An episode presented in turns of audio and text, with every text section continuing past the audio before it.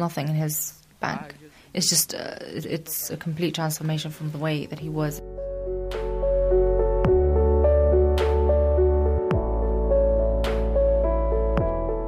I found it hard to imagine the Alrosens in the Black Forest in southwest Germany and Rafat in the north of the country outside of Hamburg. Although all are in Europe, it seemed a world away from those hot, cramped refugee conditions in Malta. But in reality, I had no idea of their living arrangements now. We made appointments to meet up, all through social media and a few texts, but the life of a migrant is so transient that people can move on within days. And I can't tell you how often the people I've met don't have enough money for phone credit, so communication can be erratic. I did wonder whether our plans to meet up would actually work. I had thought about Rafat many times. The story of losing his sons had touched many of our listeners who had also asked about him during the year.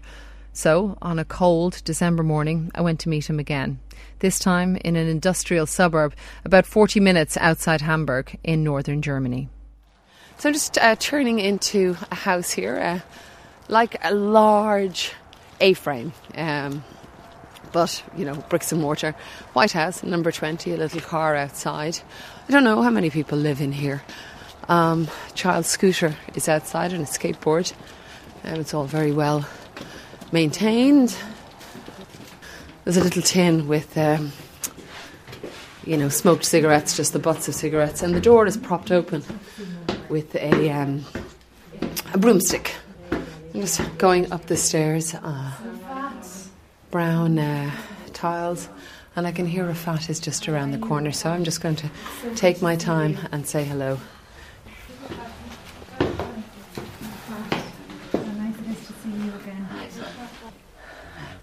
And I step into the pink carpet. Hello, hello, hello. It's so good to see you.